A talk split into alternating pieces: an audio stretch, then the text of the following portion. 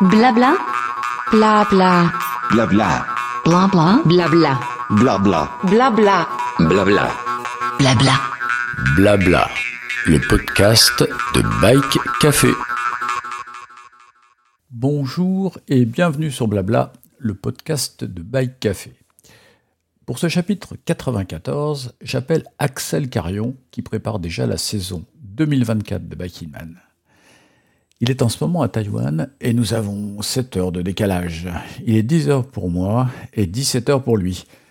Il a fini sa reco du jour et je l'appelle par WhatsApp avant la douche.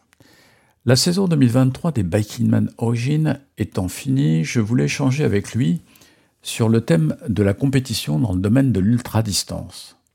En effet, je vois la compétition arriver dans deux domaines jusqu'alors marginaux, le gravel et l'ultra, qui deviennent aujourd'hui très populaires. Est-ce la fin des faux-semblants, des randonnées soi-disant sans classement, mais qui consacrent des vainqueurs? Est-ce une formule revisitée des cyclosportifs chronométrés? Après avoir suivi le Paris-Brest-Paris 2023 et entendu différents commentaires sur la soi-disant non-assistance, on peut s'étonner du flou qui existe aujourd'hui au sein des fédérations et des organisations.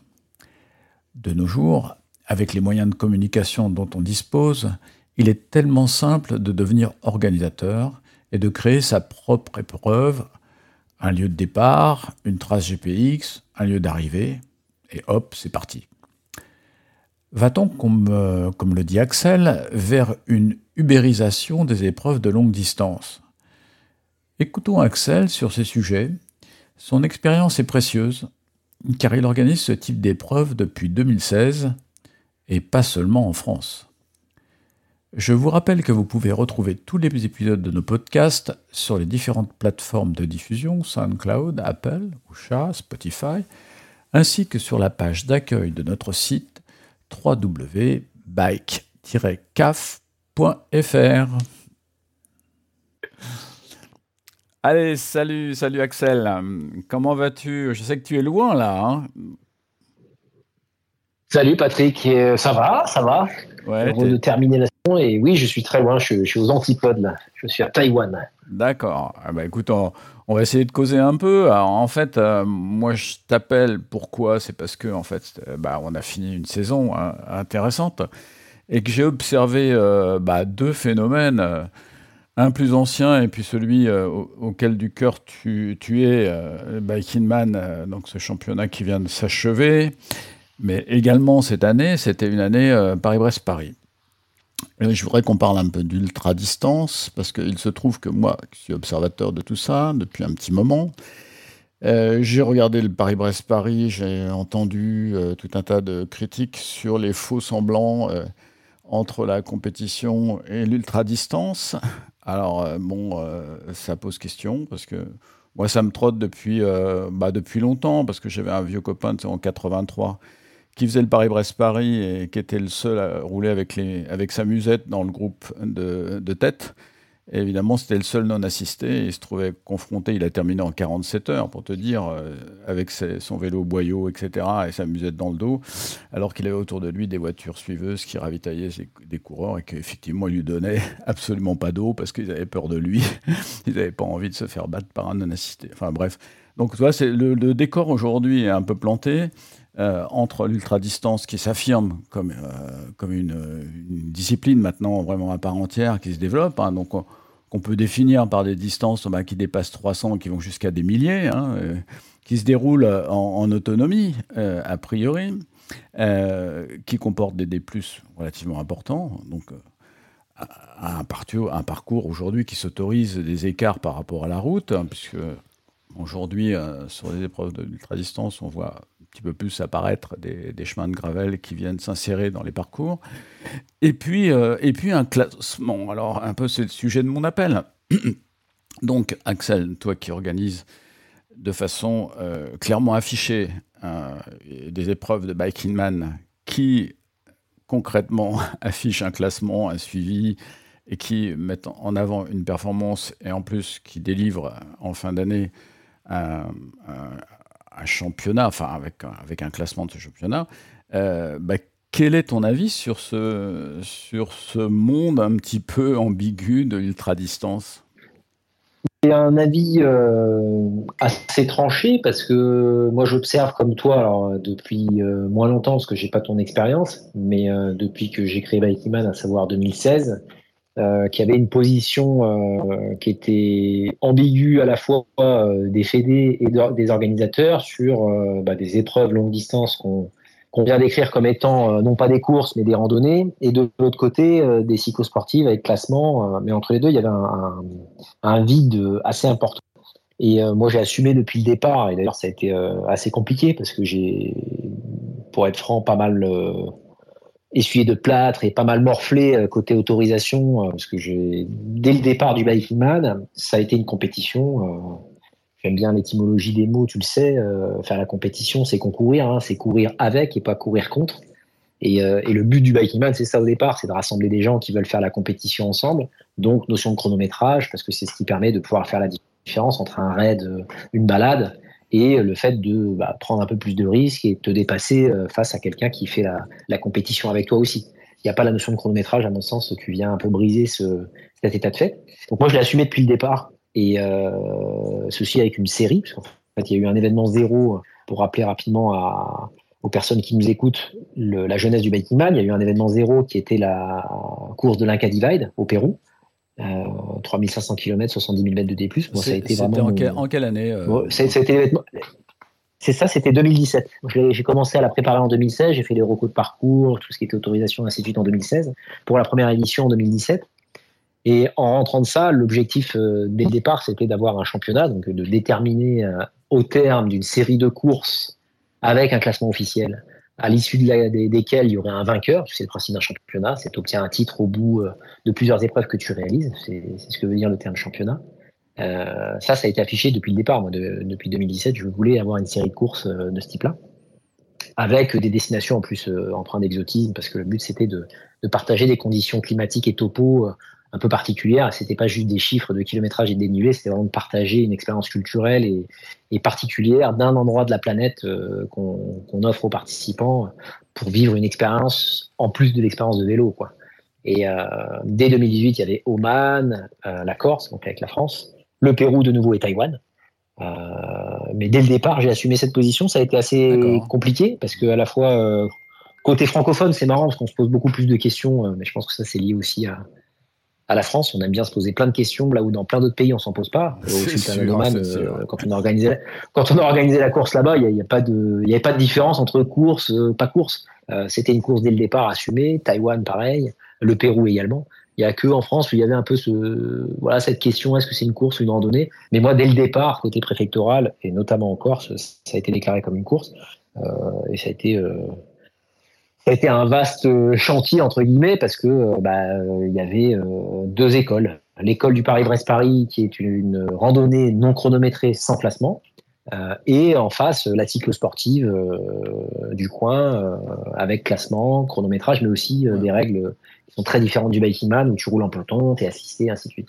Moi, je dirais que j'ai j'ai pas mal contribué de, dès le départ finalement euh, évangéliser un peu les, préfectures, parce que du coup, on a rapidement organisé après des épreuves un peu partout en France pour décrire ce qui était à la fois l'ultra distance et spécifiquement le, le, format du biking man euh, pour avoir des, des, autorisations sur des courses et non pas des randonnées. Oui, effectivement, c'était nécessaire d'évangéliser ces structures qui sont complètement ignorantes de cette pratique de vélo, qui aujourd'hui quand même devient quelque chose d'important. On voit beaucoup de jeunes qui se destinent à, à ces pratiques-là, hein, donc euh, qui ont découvert notamment beaucoup de triathlètes, j'ai remarqué, donc des gens qui sont compétiteurs déjà euh, au départ, qui s'orientent vers ce type d'épreuve. Bah nous, ça a été euh, effectivement, tu as raison, les triathlètes, ça a été une des premières communautés qui s'est vraiment passionnée par l'ultra distance sur les, les courses biking man. C'est, ça a été notre première source entre guillemets d'athlètes. après, moi, vraiment le débat chrono, pas chrono, pour moi, il est, il devrait même pas exister. Il existe principalement euh, qu'en France, en fait. Hein. Quand tu voyages à l'étranger et que tu et que tu organises des courses, c'est la chance qu'on qu'on a eue avec Biking ça fait euh, plus de 7 ans que je fais ça. J'ai organisé 38 courses. Donc actuellement, je me positionne presque de manière naturelle comme la personne qui a organisé le plus d'épreuves sur un délai court dans des territoires qui sont très exotiques. On est allé jusqu'au dans la jungle du Laos hein, pour euh, remonter à l'histoire. On était en 2019, on a organisé une course au cœur du Laos. Euh, Il y a plein d'endroits dans le monde en fait où on se pose pas cette question du chronométrage ou du pas chrono. C'est principalement en France avec un cadre réglementaire qui est qui est différent. Euh, mais moi, en tant qu'outsider de la discipline et, organisateur, Bon, je trouve que c'est un, un peu un secret de polichinelle dans le sens où euh, la majorité des, des pratiquants aujourd'hui, euh, si on, ça c'est un avis personnel, on enlève la notion de chronométrage et de classement, bah, ça perd un petit peu de son intérêt. Et moi, j'ai- j'avais pas envie d'avoir une position euh, non assumée de euh, c'est une randonnée sans classement, alors que tout le monde attend euh, finalement les, les têtes d'affiche, savoir en combien de temps ils le terminent. Oui, Et que c'est ce qui permet de justifier entre guillemets l'intérêt de, de se retrouver pour faire des trucs euh, qui sont en soi qui n'ont pas forcément de sens comme euh, courir un marathon n'a pas de sens si on le fait euh, seul après si on le fait à plusieurs avec des milliers de personnes ça commence à être vraiment sympa ça Ouais, devient une c'est- fête et, un- c'est un- et ça galvanise quelque part l'état d'esprit quoi Ouais, c'est un très bon exemple que tu prends, le marathon. J'allais en parler justement, parce que moi j'ai fait beaucoup de courses à pied. Et en fait, ça a toujours été le cas. En fait, qu'on soit, qu'on s'appelle Kylian Jornet ou qu'on s'appelle Monsieur X, en fait, on participe à une épreuve qui fait l'objet d'un chronométrage, qui d'ailleurs exclut euh, bah, les, finishers qui n'ont pas atteint le temps euh, dans, les, temps imposés. Euh, donc, en fait, il y a des règles déjà existantes. Et peu importe qu'on soit un coureur international ou qu'on soit un coureur de, quartier, ou, un, un néo-coureur qui vient de découvrir ces épreuves et qui prendra autant de plaisir que le vainqueur de l'épreuve. Donc euh, voilà, aujourd'hui, c'est ces faux semblants là qui s'installent parce que tu, disais effectivement, euh, toi tu affiches un classement, etc. Mais il y a des épreuves où on n'affiche pas de classement, ou même on disqualifie, comme j'ai vu sur North Cape, un jeune qui est arrivé avant, avant que la date qui était prévue, etc. Euh, donc il a été disqualifié alors qu'il a, couru de façon très éthique, il respectait complètement le parcours, mais il arrivait trop tôt. Et, et par contre, derrière, on classe quand même ceux qui sont arrivés derrière. On les classe pas de façon officielle, c'est toujours un petit peu larvé, un petit peu, toi.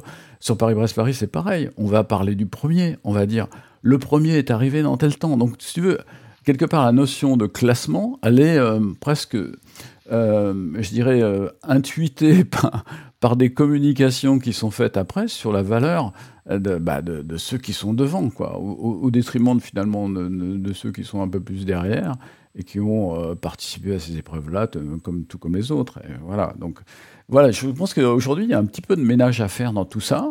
Alors, je sais que tout le monde y travaille, je sais que Arnaud Mazzanini euh, se rapproche de la FFC pour essayer de définir un peu ce qu'est une course ultra-distance, mais je pense qu'aujourd'hui, c'est à peu près euh, enfoncer une porte ouverte, on sait très bien ce que c'est. Euh, il reste peut-être à en établir des règles, soit, mais surtout, euh, pour les organisateurs, il faut être clair, euh, dire voilà, bah, on, on on dit c'est une randonnée, et puis voilà, on n'évoque pas forcément les performances de ceux qui sont devant, euh, on reste dans la randonnée, et, tant mieux. Euh, ou alors, bah, écoute, voilà, on fait un classement, et on affiche clairement quels en sont les vainqueurs, etc. etc.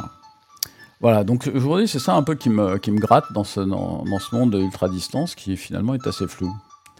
Après, ça peut se comprendre aussi, euh, moi je le vis de l'intérieur, parce que, encore une fois, sur le contexte franco-français, euh, on a des cadres réglementaires qui sont très différents dès lors que tu déclares que c'est une course ou si tu déclares que c'est une randonnée.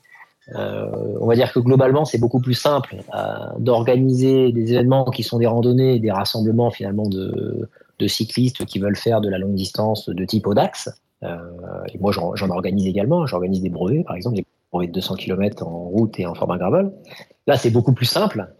Euh, par contre, dès lors que tu passes sur une déclaration de course, c'est beaucoup plus compliqué.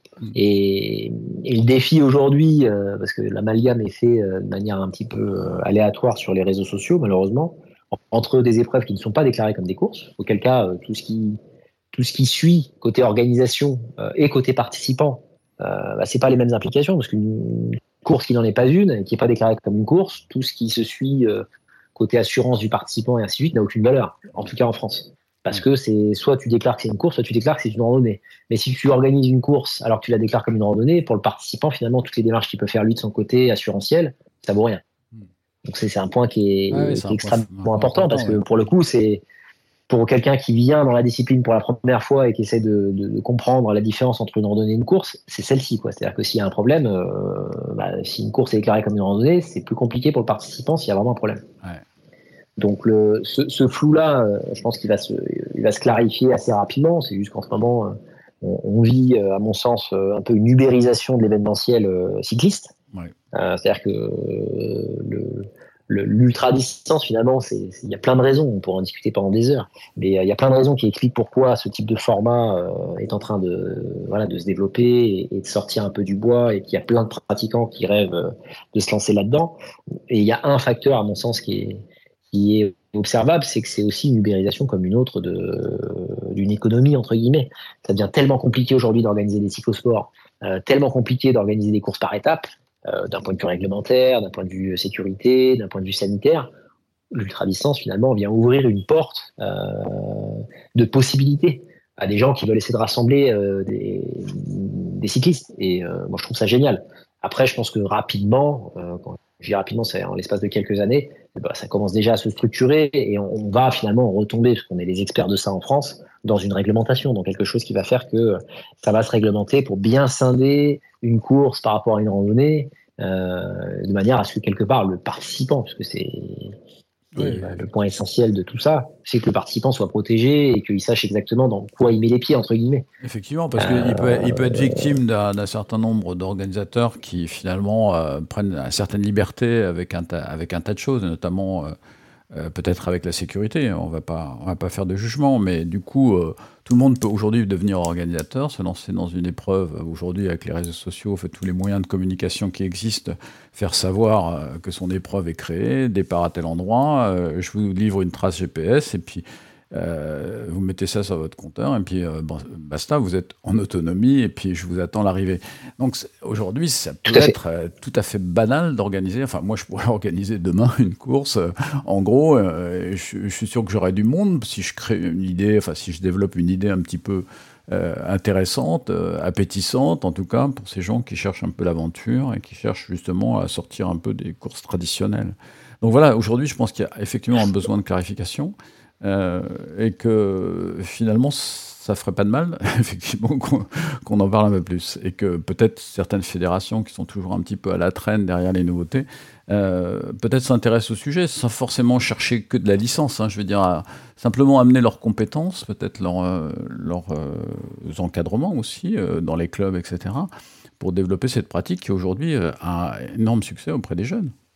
Je pense que ça va se faire de manière euh, organique. C'est euh, c'est déjà en train de se réaliser. Moi, je- j'ai beaucoup échangé avec la, la FFC, j'ai beaucoup échangé avec la, la Fédération française de cyclotourisme parce que je, euh, je suis leur ambassadeur du voyage à vélo, donc je, je- travaille euh, entre guillemets un peu pour la, la, la FF Vélo. Euh, je pense que ça va se faire de manière organique. C'est juste que voilà, les, on a deux réflexes en France. Le premier, c'est d'attendre que l'État euh, réglemente tout pour nous. Ça, c'est un réflexe franco-français, mais qu'on a Mm. qu'on n'a pas dans plein d'autres endroits de la planète et, et que moi que je constate, parce que j'ai la chance d'organiser des courses un petit peu partout dans le monde. Et, et le deuxième réflexe, c'est de se dire que euh, bah, c'est forcément par cet intermédiaire-là que euh, le participant doit doit passer. Quoi. Il faut forcément que la réponse va venir de de la fédération côté euh, côté participant, alors que au final, euh, je pense que les fédés aujourd'hui, elles ont d'autres chats à fouetter pour plein de raisons. Elles ont plein plein de compétitions, plein de, de raids, plein de plein de choses à faire finalement, et que l'ultra distance euh, vient s'ajouter à une longue liste de choses qu'ils doivent gérer. Et de l'autre côté, le participant euh, bah, se retrouve pas forcément euh, dans les valeurs d'une fédé, et auquel cas, il, il y a un côté un peu électron libre que tu vois aussi guidé avec le, la, la tendance du gravel, qui fait que quelque part, les gens ont pas envie d'être mis dans des cases. Ouais, moi, Et, je- euh, je- mais je pense que je pense que ça va arriver de manière euh, de manière organique parce que ben, comme beaucoup de choses en France, on- ça se réglemente très vite. Euh, souvent les choses restent pas les, les vides juridiques restent pas très longtemps. Moi j'espère simplement que la priorité c'est que le pratiquant Ouais, euh, ouais. le participant puisse euh, trouver chaussure à son pied et qu'il sache exactement dans quoi il s'engage, quoi. que ce soit Ouais. clair pour lui, côté assurantiel, côté euh, conditions physiques, euh, côté règles, Mm. parce que, euh, encore une fois, euh, faire la course, c'est quelles sont les règles établies au départ. Ouais, bah, en tout cas, Et si je rebondis sur ce que tu disais par rapport à la landscape, si à un moment donné, on, tu vois, les règles sont un peu floues et, et ainsi de suite, je pense que les gens, naturellement, vont arrêter de jouer. Et, euh, et moi, là-dessus, depuis le départ, on a essayé avec Man d'avoir des règles très claires. Hmm. Et euh, voilà les règles, c'est 120 heures pour terminer. Il y a un classement, il y a un championnat, parce que à l'issue, on nomme un vainqueur. On fait même des catégories par sexe, euh, homme, femme et père. Euh, voilà, les règles, elles sont établies, elles sont accessibles sur bikingman.com et quelles que soient les courses que tu vas faire, bah, tu vas retrouver sur chacune des épreuves les mêmes règles. Euh, et moi, c'était ce souci de clarté quelque part que j'ai aussi eu envie de. C'est un peu le coup de pied dans la fourmilière que j'avais lancé Ouais. à l'époque euh, de, de- du championnat euh, en 2018 quand il y a eu la- les premières épreuves connectées entre elles avec un classement et ainsi de suite. Mais je peux comprendre que plein d'autres orgas n'ont pas envie de le faire, euh, de Ah oui, déclarer ça- ça comme des courses. ah bah c'est forcément euh, plus parce que compliqué. c'est une galère. C'est forcément plus C'est une compliqué. galère, vraiment, c'est super galère. euh, C'est une position qui est très difficile à assumer. Oui, mais dans ce cas-là, il faut, Mais- faut arrêter d'entretenir le doute. Enfin, c'est-à-dire qu'effectivement, moi, j'entends. C'est ça. J'entends. Ouais, et puis à un moment donné, il y compliqué. a une notion de responsabilité aussi, quoi. Bien sûr. Quand tu organises quelque chose, euh, bah, c'est comme By Café vis-à-vis de éditoriale que tu dois avoir. Tu vois, c'est une éthique vis-à-vis de, de ta pub et de ce, que, de ce que tu peux partager. Si à un moment donné, tu fais quelque chose qui est contraire à ton éthique, en tant qu'organisateur, le but, c'est, au-delà de rassembler des gens, c'est de s'assurer que les gens ils soient heureux déjà de participer, qu'ils aient envie de le refaire peut-être, euh, mais surtout que ça se passe, je dirais, dans les meilleures conditions et que s'il y a un problème, parce que ça peut arriver, euh, puisque la pratique qu'on aime Ouais, faire, alors, du gravel ou de l'ultra distance, c'est une pratique dangereuse, mais s'il y a un problème, que tu puisses dire, bah, j'ai tout fait, tout ce qui était en mon pouvoir en tant qu'organisateur pour faire en sorte que ça se passe bien. Je vais, être un peu provocateur, mais c'est vrai que c'est un peu, euh, un peu la, la- poule aux d'or pour certains organisateurs hein, amateurs qui décident de se lancer là-dedans. Mais c'est également euh, un pavé que je voudrais lancer dans la Marne des fédés, qui sont trop, je pense, ben, puisque tu as un pied dedans, et essaye de les influencer là-dedans, qui sont trop dans le recrutement de licences. Et aujourd'hui, ils sont désespérés, ils cherchent tout un tas de moyens, y compris des apports extérieurs de lobbyistes, etc., pour les aider à comprendre ces phénomènes communautaires qui leur échappent complètement. Alors, tu as pris un exemple intéressant qui touche au plus haut point, c'est celui du Gravel. Euh, ça sera très difficile de rassembler toutes les meutes qui se créent à droite et à gauche pour rouler ensemble et s'imaginer ensemble des aventures à partager. Et, ça, euh, aujourd'hui, le, monde fédéral, malheureusement, euh, beaucoup trop loin de ce terrain, est toujours un peu en retard et un peu rassembleur, mais uniquement quand le coup est parti. Ils ne sont pas associés dès le départ, donc ils ne peuvent pas comprendre. Et Michel Callot, que j'avais interviewé sur le sujet euh, lors d'une course UCI à Millau, me disait à, à l'arrivée Ah bah nous, la FFC, on voit le gravel comme une randonnée. On voit aujourd'hui ce que ça donne. L'UCI a organisé bien avant tout le monde un championnat du monde. Aujourd'hui, je vois ces jeunes qui sont dans l'épargne des gravel race et qui prennent un pied formidable à se, à se jouter euh, sur des formats de courses qui changent un peu, des courses sur route euh, traditionnelles qui, ont, qui, qui, qui- qui, pour moi est un- aujourd'hui un- une pratique un peu usée. Et d'ailleurs, on voit même sur les, les grands tours, etc. Maintenant, on met du gravel. On essaye de trouver des, quelques, quelques ressemblances avec des phénomènes qui sont à la mode. Vrai. Donc voilà, donc je, toi, je, je, je veux- volontairement, je mets un coup de pied. de- bah, je sais très bien toutes ces difficultés. Et je, je suis d'accord que la fédération, c'est comme un gouvernement, c'est très difficile à manœuvrer. Euh, il faut que tout le monde se mette d'accord, et là, ça devient complexe. Donc euh, effectivement, merci d'agiter Mais tout ça. c'est surtout, Patrick, que toi, tu dois le vivre aussi. bah oui, je le vis. À un moment donné, c'est Ouais. c'est aussi le reflet de la structure sociale dans laquelle on vit aujourd'hui. C'est-à-dire que Tout tu fait. as énormément de communautés. Il y a du communautarisme de partout. Les réseaux sociaux encouragent ça. C'est-à-dire qu'il y a des gens qui se retrouvent dans des communautés très spécifiques, de niche, euh, parce qu'ils aiment bien les vélos bleus et qu'ils veulent que tout le monde roule en vélo bleu. Enfin, je caricature, mais je force le trait, mais c'est ça. Et, et en fait, on- c'est finalement, c'est normal que les fédés n'arrivent pas à, saisir quelque part ces, ces licenciés potentiels parce qu'ils sont insaisissables dans le sens où c'est ils sont tellement entre guillemets, entre guillemets volatiles et, euh, et ils ont ils ont tellement euh, la recherche d'avoir quelque chose d'ultra affinitaire pour faire un mauvais jeu de mots avec l'ultracyclisme Mhm. que c'est des gens qui sont insaisissables. Moi, c'est quelque part ce que j'essaye de rassembler avec Biking Man et, et on a la chance d'avoir une mini communauté, mais euh, qui est réelle dans le sens où on a des gens qui ont déjà fait sur 38 courses plus d'une douzaine d'épreuves euh, Biking Man. Donc c'est Ouais, pour de- que les, de- gens qui nous écoutent euh, arrivent à, à réaliser la temporalité, c'est presque plus de 80 jours de vie Ouais, à faire la course ouais, avec nous. Donc on a, on a ce noyau dur euh, et qui grandit parce que c'est plusieurs milliers de personnes maintenant. On cherche à voilà à, à rassembler autour euh, des épreuves Biking Man. Alors après, moi, je tire là, bien sûr la couverture de mon côté, mais parce qu'encore une fois, j'ai, quand je regarde l'écosystème, si on doit l'appeler comme ça, de partout, c'est de l'ultra affinitaire. C'est-à-dire que chacun essaie de créer quelque part son univers, sa marque, euh, son, sa spécificité. Et finalement, le pratiquant là-dedans, il est un peu, euh, bah, il n'arrête pas d'être euh, balancé d'un côté euh, et de l'autre, de bâbord à tribord en permanence en fonction des, organisations. Mais ça, je, je c'est à l'image de, plein d'autres euh, formes culturelles. Si on met le sport euh, au sens culture, au sens large, tu as les mêmes phénomènes dans la lecture, euh, tu as les mêmes phénomènes dans la musique. Tu vois, on est, on éclate en fait des énormes bulles. Oui, et, c'est très compliqué euh, parce qu'on on a toujours le réflexe de dire voilà un jour euh, ça sera comme le Tour de France euh, un gros format euh, euh, vecteur d'image qui, qui amène tout le monde sur le même format. Mais finalement c'est l'inverse qui se produit aujourd'hui parce que euh, déjà on a les moyens de le faire avec les réseaux sociaux avec les outils de communication et et, et, et plein d'autres plein d'autres euh, Ouais, plein éléments d'autres qui font que ça se produit que, on, a la possibilité, bah, un peu comme toi vis-à-vis de Bike Café. Tu vois, Bike Café aujourd'hui, c'est un média. euh, il y a 20 ans, probablement que ça aurait été beaucoup plus compliqué de le lancer. Oh là, oui, Euh, bah, est-ce qu'aujourd'hui, ça va devenir France Télé? Tu vois, est-ce qu'aujourd'hui, ça va devenir France Télé? Enfin, tu vois, non, probablement pas, parce que tu as, ta communauté, elle est très affinitaire.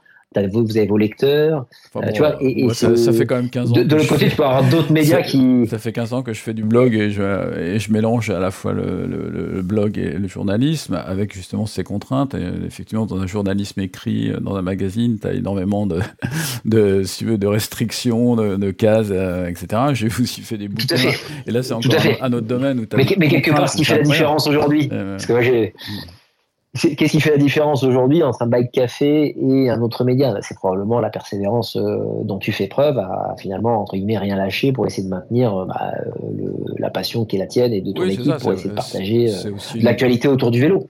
Et, je pense que côté organisation ou côté, enfin, côté ultracyclisme, où tu peux prendre tous les, toutes les choses finalement que l'on consomme, parce que ça reste de la consommation, euh, du sport ou de la culture, bah, c'est le même phénomène qui se produit un petit peu partout en fait. Hein, c'est qu'il y a il y a plus en plus d'offres entre guillemets et, et c'est à bah, c'est aux consommateurs entre guillemets de, de faire la différence et de faire la part des choses sur ce qu'ils cherchent à, à vivre comme expérience, que ce soit de la lecture ou que ce soit des courses d'ultracyclisme. Mm. Mais malheureusement, euh, tu vois, des gros vaisseaux amiraux que sont les fédérations là-dessus, moi je peux comprendre si tu veux leur désarroi et le fait qu'ils n'arrivent pas finalement à Ah lire oui, les moi, codes je- de ce, Je comprends très bien. ce parce type de pratique. Ils sont, ils sont prisonniers d'abord de, de- du passé à faire vivre, etc., et faire vivre des, réseaux sur le Tout terrain, etc. Donc il y a déjà une lourdeur énorme euh, qui se traduit au niveau national et international.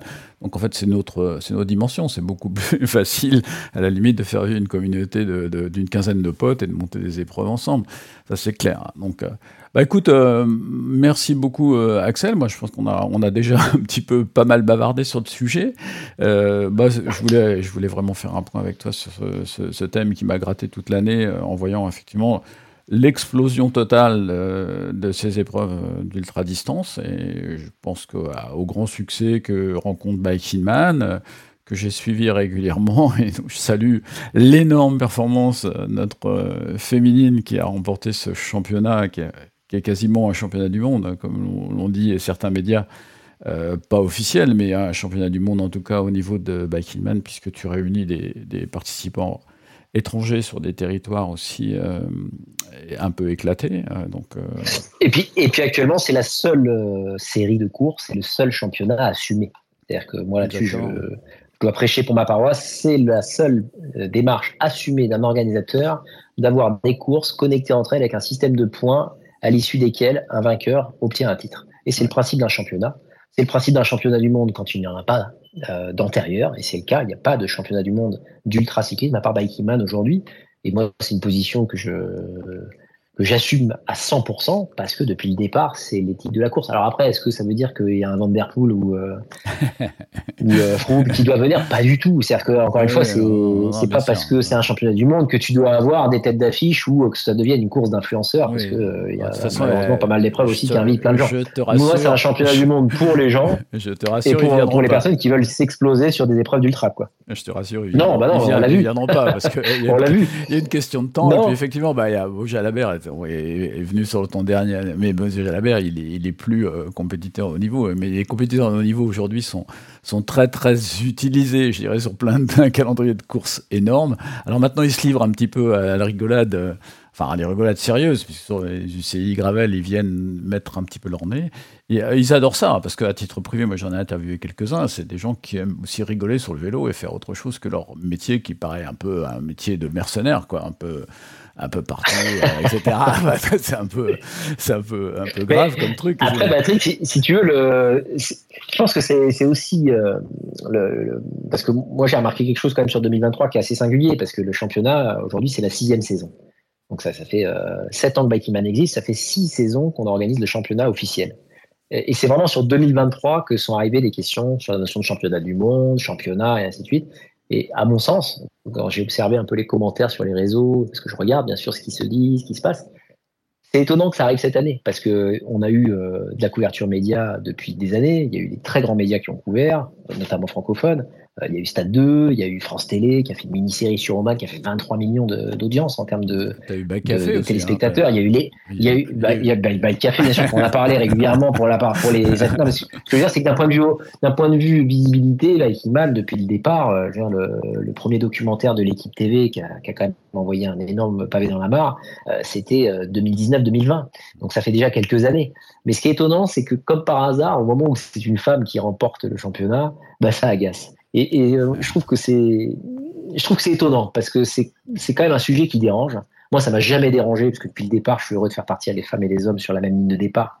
Et, euh, et c'est une marque de fabrique de Biking Man. Mais je trouve étonnant qu'on commence à poser des questions sur le championnat du monde alors que c'est une nana qui gagne, alors qu'elle s'est déchirée pour l'avoir suivi de très près, ah ouais. avec euh, des marshals, jour et nuit en moto. Vraiment, on a observé la performance de Lauriane. Ça fait deux ans que et j'ai même fait la course avec elle pour avoir participé aussi sur des, sur des épreuves avec elle.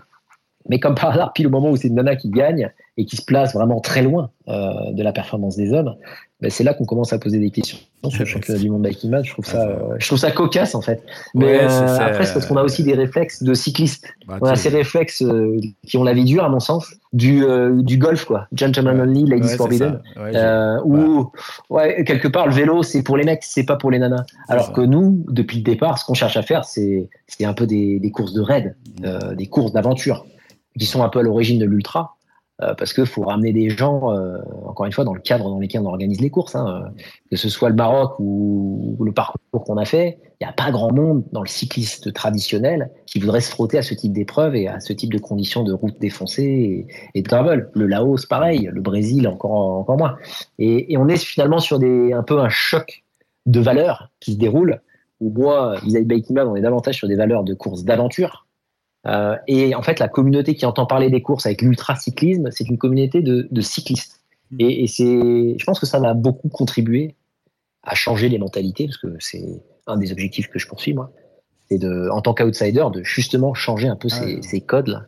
Ah, et, de, et de le montrer à travers des profils comme Lauriane qui font des trucs extraordinaires et, et plein d'autres parce qu'il y a Lauriane est un exemple mais euh, oui, oui, le, on en connaît, les on en connaît la majorité des finishers Biking Man euh, toutes les personnes qui viennent sur les lignes d'arrivée et, qui arrivent, euh, qui observent les finishers arriver du jeudi vendredi, euh, donc avec les lanternes rouges.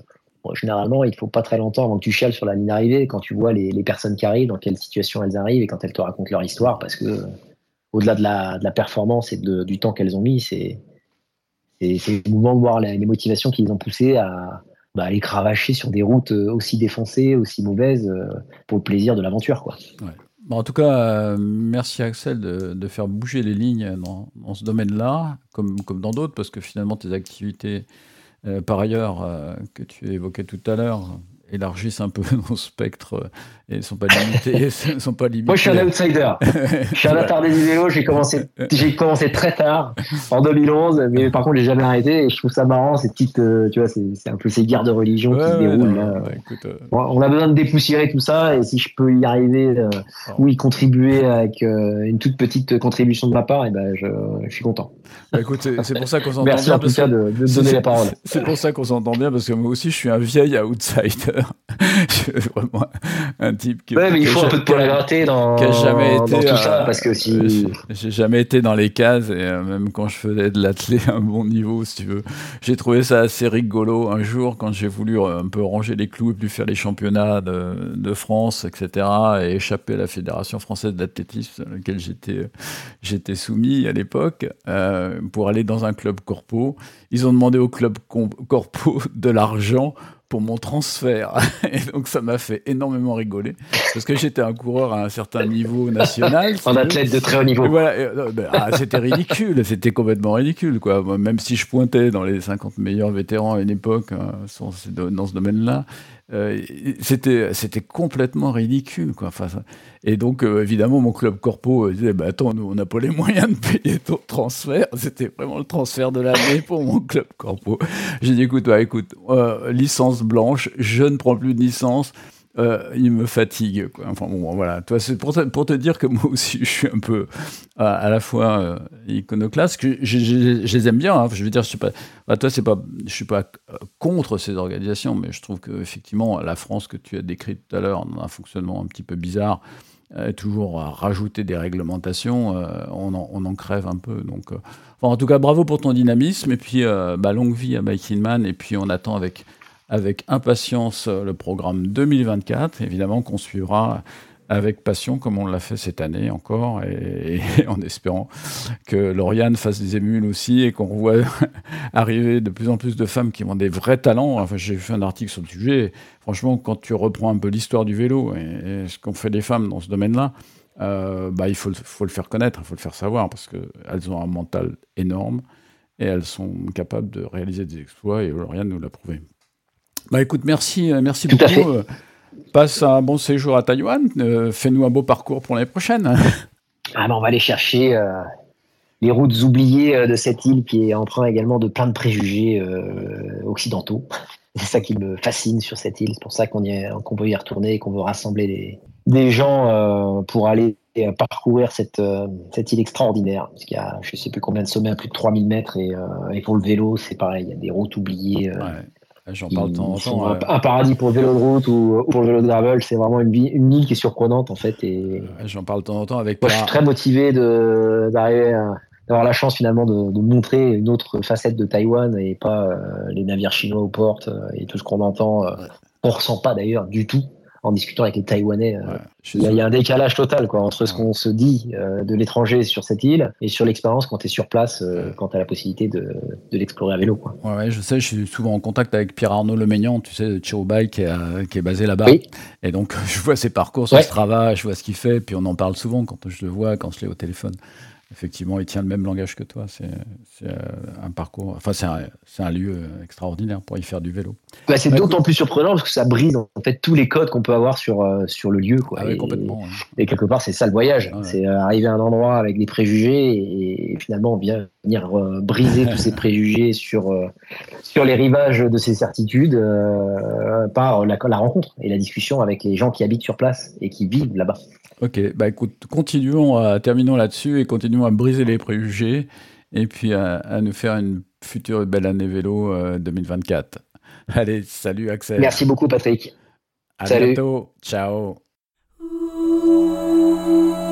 Blabla, le podcast de Bike Café.